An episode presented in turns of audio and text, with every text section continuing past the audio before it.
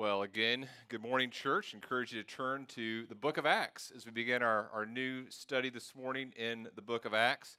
As you do so, uh, you know, I mentioned that our plan is to continue to meet outdoors beginning in July.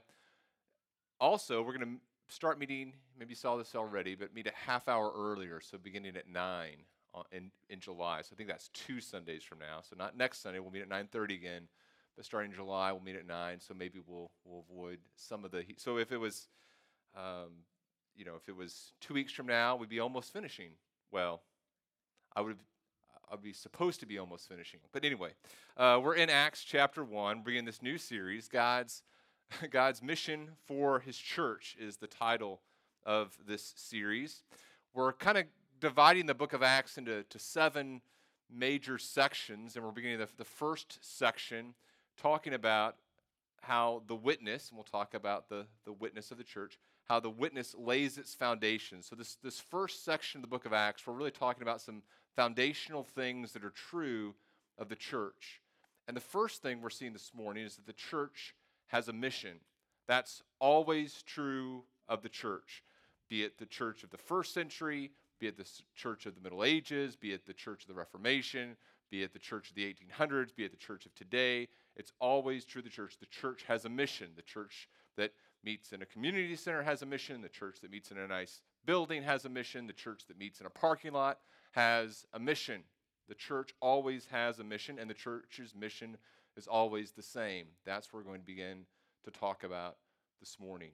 And so, if you're able to, if you would stand with me in honor of, and if you don't have a kid, if you have a kid in your lap, it's okay. You don't have to stand up. But if you if you have the ability to, go and stand up, and we'll read Acts chapter one, looking at verses one through eleven as we begin the the book of Acts. Begins verse one. In the first book, O Theophilus, I've dealt with all that Jesus began to do and teach until the day when he was taken up, after he had given commands through the Holy Spirit to the apostles whom he had chosen. He presented himself alive to them after his suffering by many proofs, appearing to them during 40 days and speaking about the kingdom of God. And while, say, while staying with them, he ordered them not to depart from Jerusalem, but to wait for the promise of the Father, which, he said, You heard from me. For John baptized with water, but you will be baptized with the Holy Spirit not many days from now. Verse 6 so when they had come together, they asked him, Lord, will you at this time restore the kingdom to Israel?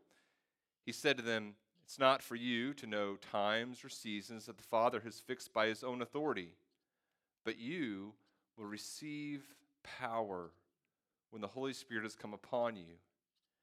And you will be my witnesses in Jerusalem and in all Judea and Samaria and to the end of the earth.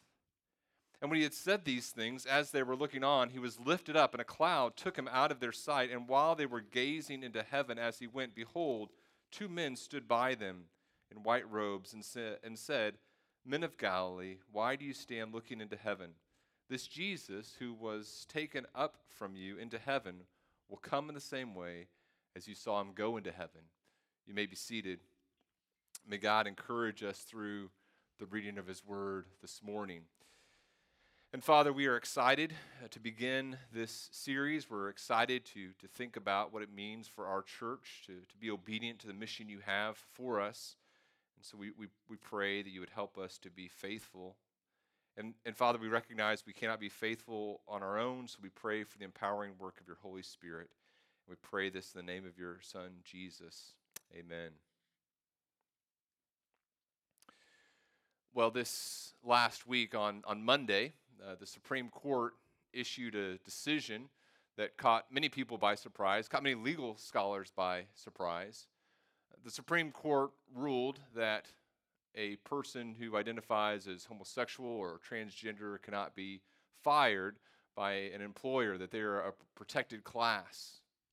And it caught many people off guard. They didn't think that the primarily conservative court would would rule that way. But, but essentially, the, the court said no, these, these the people who are transgender, identify as transgender or, or homosexual, are, are protected class, and to, to fire them on the basis of this would be discrimination. They're protected by the, the, the uh, previous laws that Congress has passed. And the, the, the justices who disagreed with the decision, the dissenters, noted this. They said, look, if, if it's true that, for example, a, a biological male can, can say that he's female, and that to disagree with that assessment that that person has made, that, that's going to have huge ripple effects throughout society. It's going to affect Christians in the workplace and their religious conscience. It's going to affect Christian schools. It's going to affect, for example, women's sports. This is going to have tremendous ripple effects across the culture. And if you're like me, uh, maybe the, this past week it was just one more instance of feeling a little disoriented, a little a, sense of boy, uh, I I don't fit in to the culture the way that maybe even I, I thought I might fit into the culture. This is a this is a strange new reality in which we find ourselves in. In fact, it's almost like this. It's almost like the, our culture has said, okay, here's, here's a biblical view of reality. We, we reject that, and now here's this, this new reality that we're creating for our, our world, and we've, we've left biblical reality. We've created this new reality, and, and not only are we living in this reality, but we're, we're demanding that, that other people, that you join us in this brave new world that we've created. And as I, I think about where we are as a church and about what my convictions are on something even as, as basic as what it means to be male and female and, and what our culture seems to be saying, it's, it's disorienting.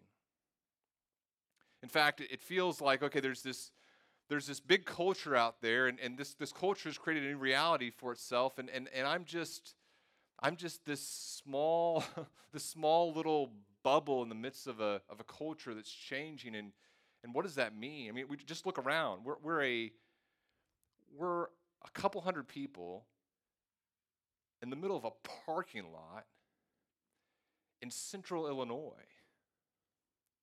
Who, who are we in the midst of a culture that has a, a, new reality that's, that's demanding, okay, this is, this is reality. And our church is saying, no, no, we, this is a biblical reality. But, but who are we? I mean, whenever we travel out of state and tell people where we're from, we have to like pull out a map to describe even where Peoria is. I mean, who are we sitting in the middle of a parking lot in central Illinois to, to interact with this culture?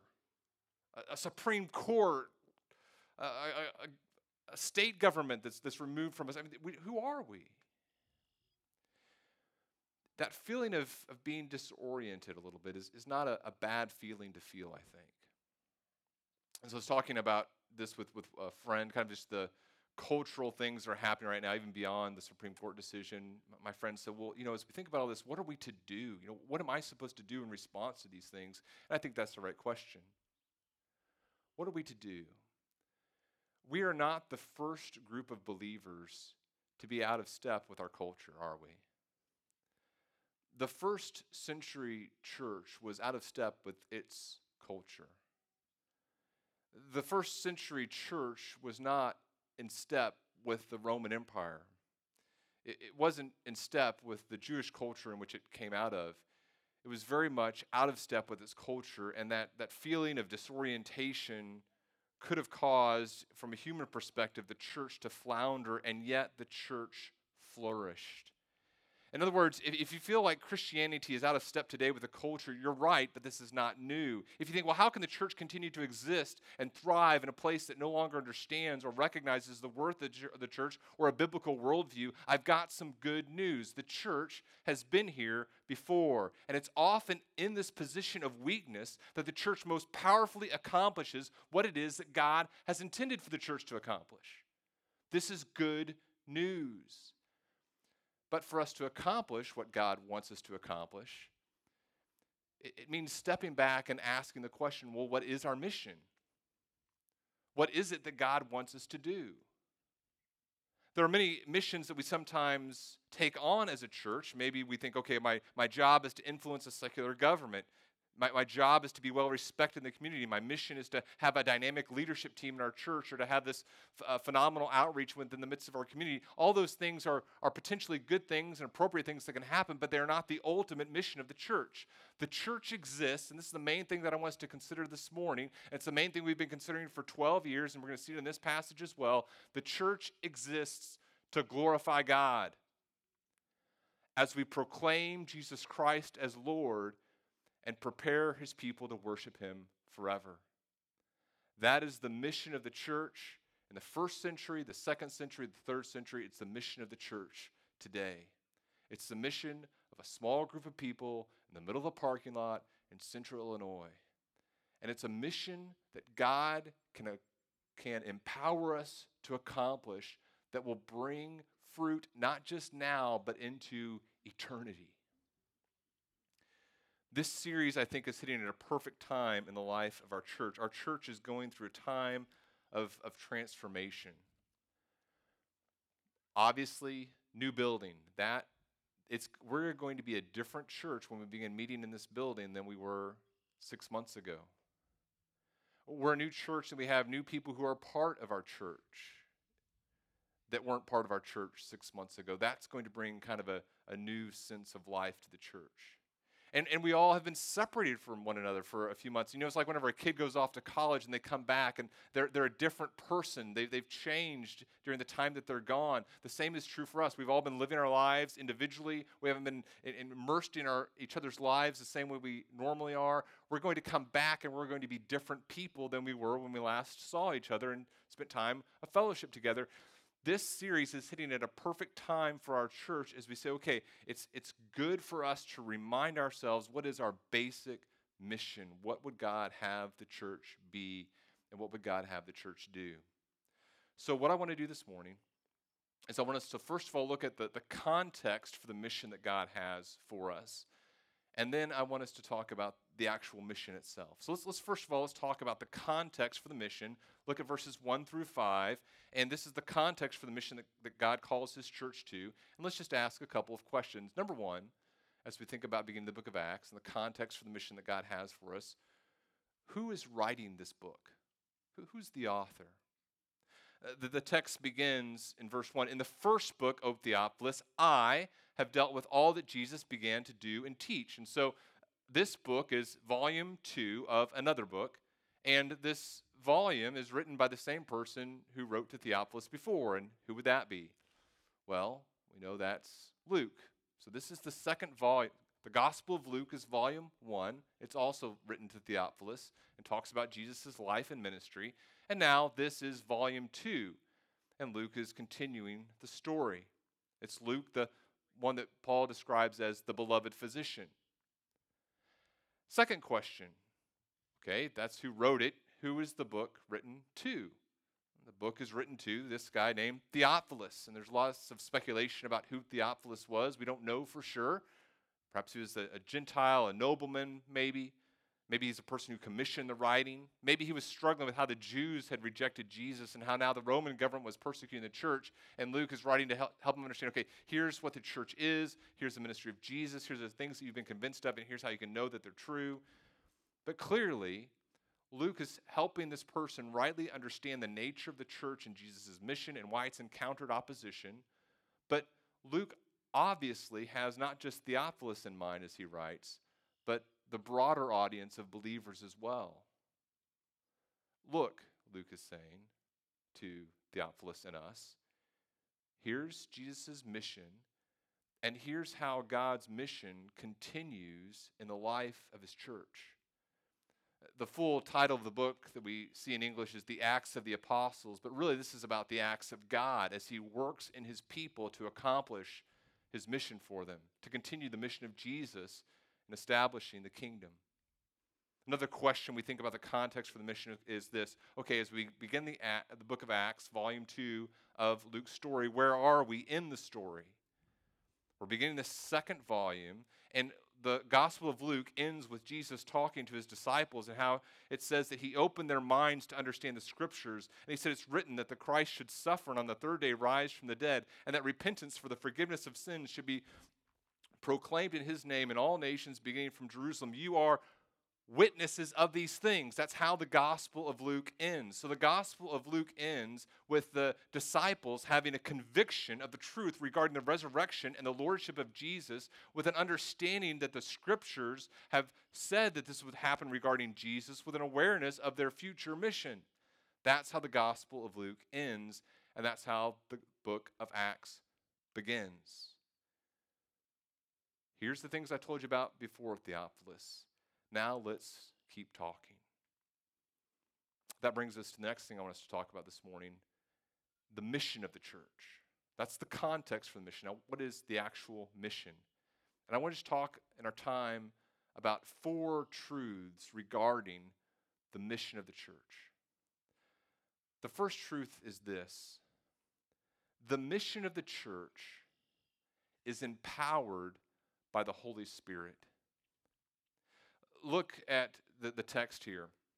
As the text begins in verse 6, we first see something regarding what the mission of the church is not. It says they've gathered together, and the disciples ask Jesus, they say, Okay, is, is, this the time you're going to restore the kingdom to Israel? Is this the time that Israel is going to get the kingdom, and there's going to be this physical, political kingdom? And Jesus says, It's not for you to know the times, the seasons that the Father has fixed by his own authority.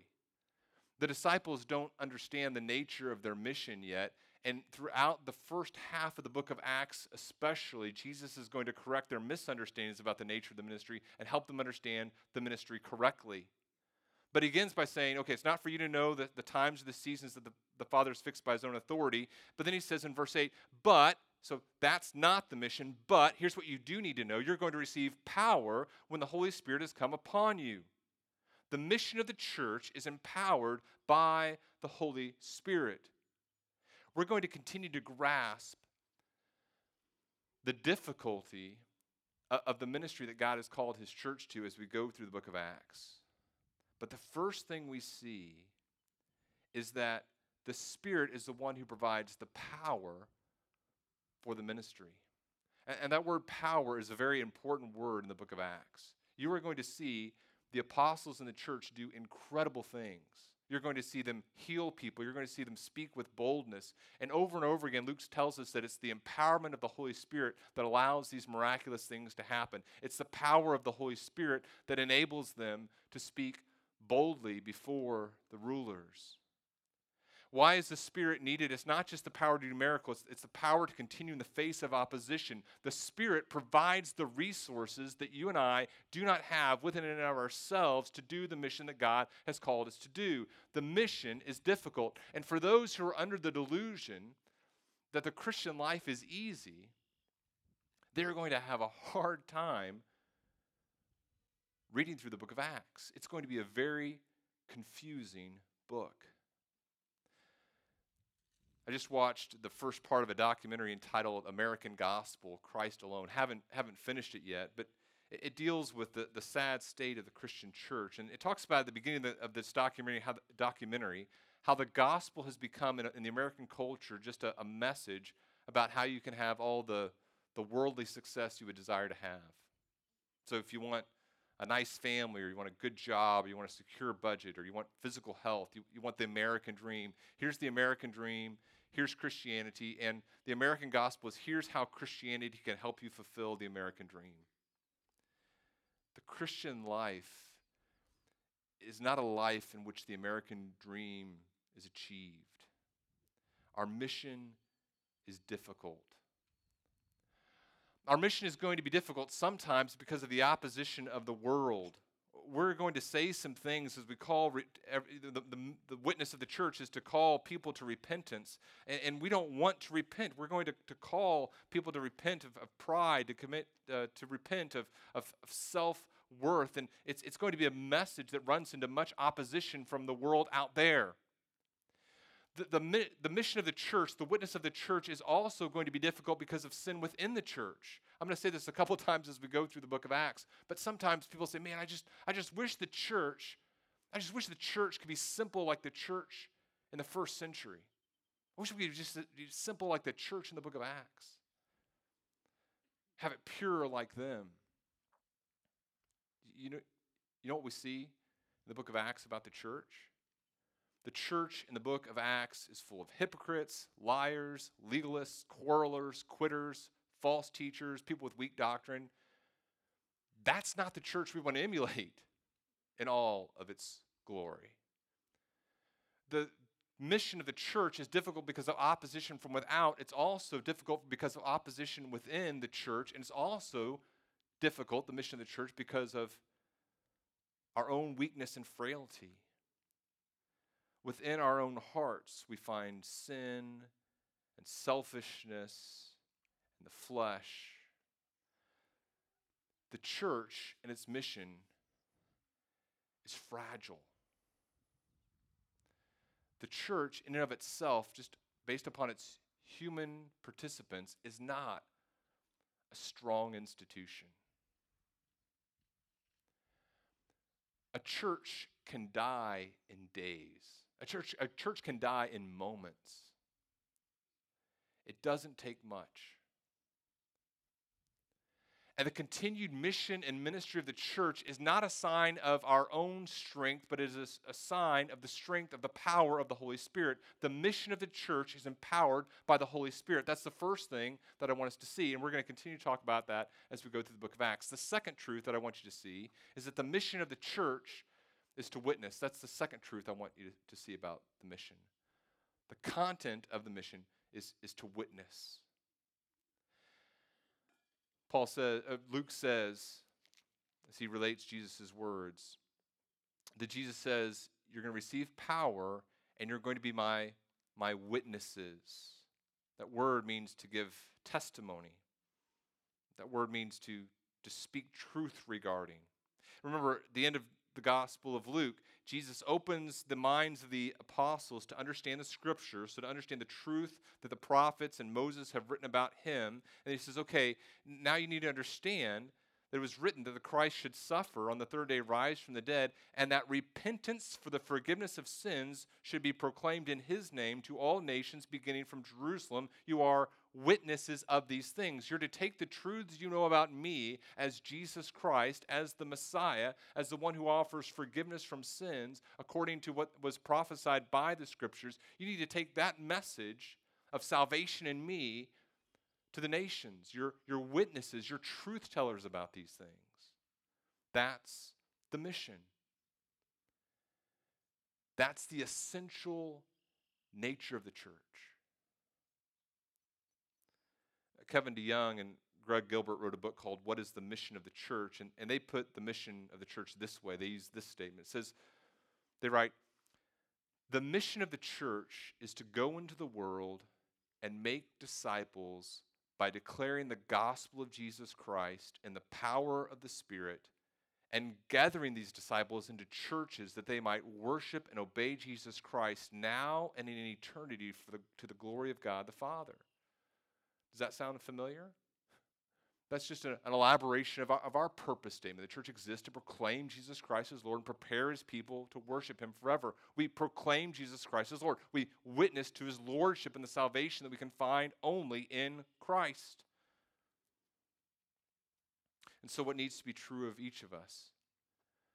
I need to have heard and understood the gospel. And we're going to talk about what the gospel is in the coming week the message that Jesus Christ died for our sins, and only by placing our faith in him can we receive eternal life. We need to have heard and understood that message. We need to have believed and responded to it. We'll talk about that more next week. We need to see the continuing work of God in our lives. All other things that the church engages in can potentially become distractions Some things can be complements to our missions, some things can be distractions. So, for example, for example, is it important for the church to do good works? Well, absolutely. It's important for us as, as Christians as we go out and we live the world to, to do good things. But sometimes we, we get distracted here and we, and we misunderstand what's a complement to the mission, which versus what is a distraction to the mission. So, for example, I might say, okay, um, our, our, church is going to, to found a human, humanitarian organization. This humanitarian organization is going to be focused on medical care and, and food care and, and these sorts of things, but, but divorce that from the gospel, and now it's become a distraction. It, it's not the primary mission of the church. Or we might say, okay, we want to reach this community, we want to reach these people with the gospel of Jesus Christ. And we're going to go in there with our, our mission firmly in mind. And as we pursue that mission, we are going to do whatever God calls us to do to care for the people the, within that community as we pursue that mission. So, doing things like humanitarian aid and, and, and medical supplies, and those become a complement to our primary mission. Our primary mission of being what?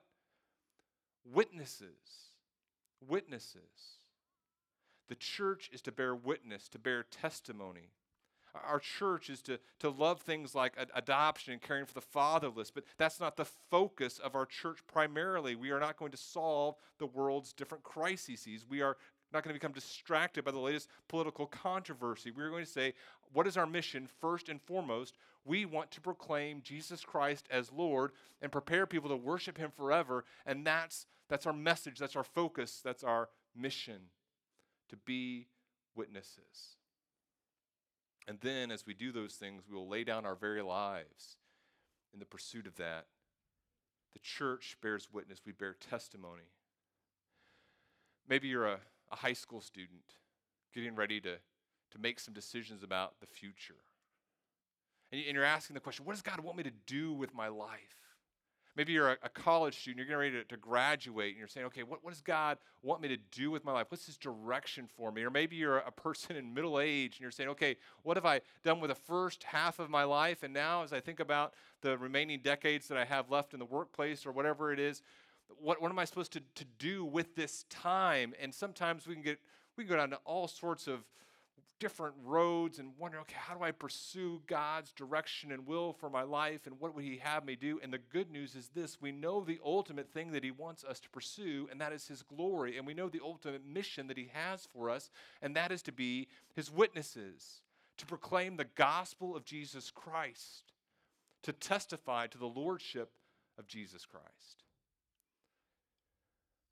With the rest of our lives, that's our mission. Here's the third thing I want us to, to see the mission of the church is limitless in scope. The mission of the church is, is limitless in its scope. Jesus says to his disciples here, He says, Okay, you're going to receive power. So the mission of the church is, is empowered by the Holy Spirit. You're going to be my witnesses. That's the, the, the, the, the witness of the church, is its mission. And then he says, as he continues in verse 8, You're going to be my witnesses in Jerusalem. So that's where they're, they're immediately going to be. And then in all Judea, Samaria, that's a little bit the, the region, a remoter region in which they find themselves. And then it continues, this, this extent of the scope of the mission continues to the end of the earth. There's no limit to the, the focus of where he wants them to be proclaiming himself as Lord. In other words, the, the world is not going to come to the church. We're going to talk about what's the, the purpose of the gathering of the ecclesia, the gathering of the saints as we go through the book of Acts. But what we see very clear in the book of Acts is that this, this time on a Sunday morning is not the primary time in which we reach the world.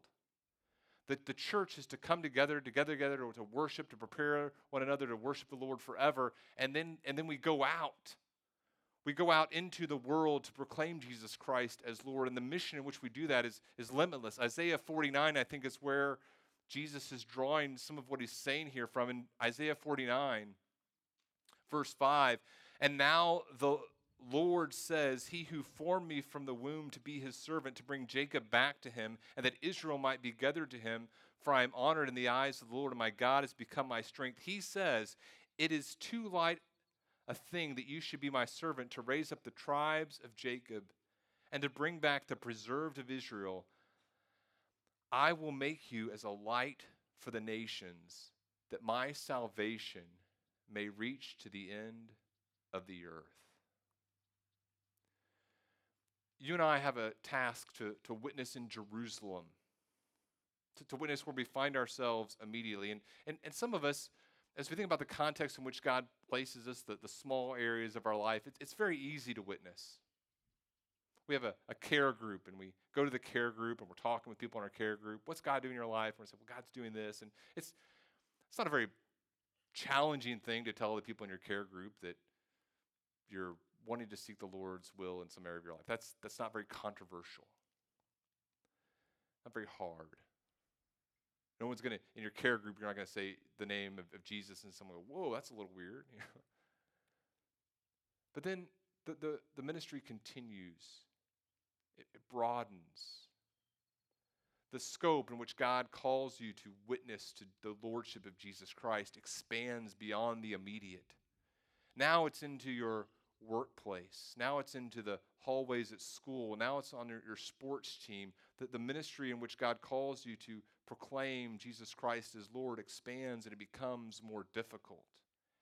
And then God calls you to the remotest parts of the earth. God calls you to have a global focus as you think about proclaiming the Lordship of Jesus Christ. And you realize there is no corner of the earth in which God does not desire for his name to be known and glorified. We're just a bunch of people in a parking lot in central Illinois. But our passion is that people in the remotest parts of the earth would know and worship and glorify the same God that we do. That is our mission. And you and I, on our own, have no hope of being able to do that. But through the empowering work of the Spirit, we believe that God can accomplish His purposes for us. It's true today it's true in the first century. It's true on into eternity. God is going to accomplish his purpose. The glory of the Lord is going to cover the earth like the waters of the sea. That's our mission. Then finally, the mission of the church continues until Jesus Christ returns. Now, in one sense, this, this mission ceases when Christ returns, the mission to proclaim him and, and to witness to him. But really, it's just this phase of the ministry. Our presence in eternity will continue to testify to God's grace and kindness. And so the, the passage concludes Jesus says these things, and he's, he's taken up out of their sight, and they're gazing into heaven as, as Jesus goes. And two men stand by them, and they say, Look, why are you standing? Looking into heaven, Jesus, who is taken from you into heaven, will come in the same way as you saw him go into heaven. By the way, verse 8 can really be, serve as a, an outline for the book of, of Acts. I don't know if you remember when we went through the Gospel of Luke, we saw that the Gospel of Luke, it begins in chapter 2 with a command that goes out to the, out to the ends of the earth. An emperor gives a command for a census, and then and then the, the narration takes us to Jerusalem. Midway through the book, Jesus sets his eyes for Jerusalem, and the book ends in Jerusalem. Now, the book of Acts, verse 8 is, is an outline of the book. Jer- Jerusalem, Judea and Samaria, the most parts of the earth. So Luke goes from the most parts of the earth to Jerusalem. Acts goes from Jerusalem to the most parts of the earth. And when does this when does this ministry to the ends of the earth end? The, the, the first few verses here tell us just as Jesus goes into heaven, these angels say, in the same way he's going to come back. In other words, this ministry that you and I have continues until the Lord returns. And all throughout the, the Gospel of Acts, the, the people who are engaging in ministry are engaging in ministry with an expectation to eternity. And, brothers and sisters, the same is true for you and me.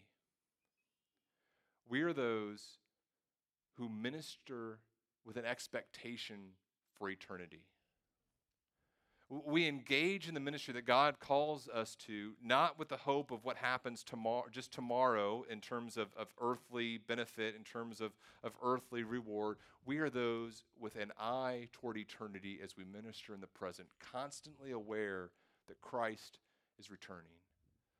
The time frame of our ministry is until Christ returns. And we don't want to be those who are foolish servants, unprepared for the arrival of our master. We're not those who are constrained by the latest Supreme Court decision or who's the President of the United States or a COVID virus. Our mission stands and we pursue it by the divine empowerment of God Himself. Our church exists to glorify God as we proclaim Jesus Christ as Lord and prepare His people to worship Him forever. That's our mission, and I'm excited about going through the book of Acts to unpack that mission with you in the coming months. Let's pray. Heavenly Father, we pray this morning that we would have excitement as we think about our mission. We, we pray that through your divine enabling, we would pursue that mission. We pray for the, the obstacles to this mission, the, the, the ways in which we, we hesitate in pursuing your purpose for us. We pray that the Spirit would empower us. We pray for the hearts of those that we're witnessing to of, of the power of your Son. We, we pray that your Spirit would go before us and soften those hearts and allow us to be effective. We pray for our culture that we would be a, a presence in which the Lordship of Jesus Christ is held high and others would see the beauty and the value of Christ and trust in Him. We pray this in the name of your Son, Jesus. Amen.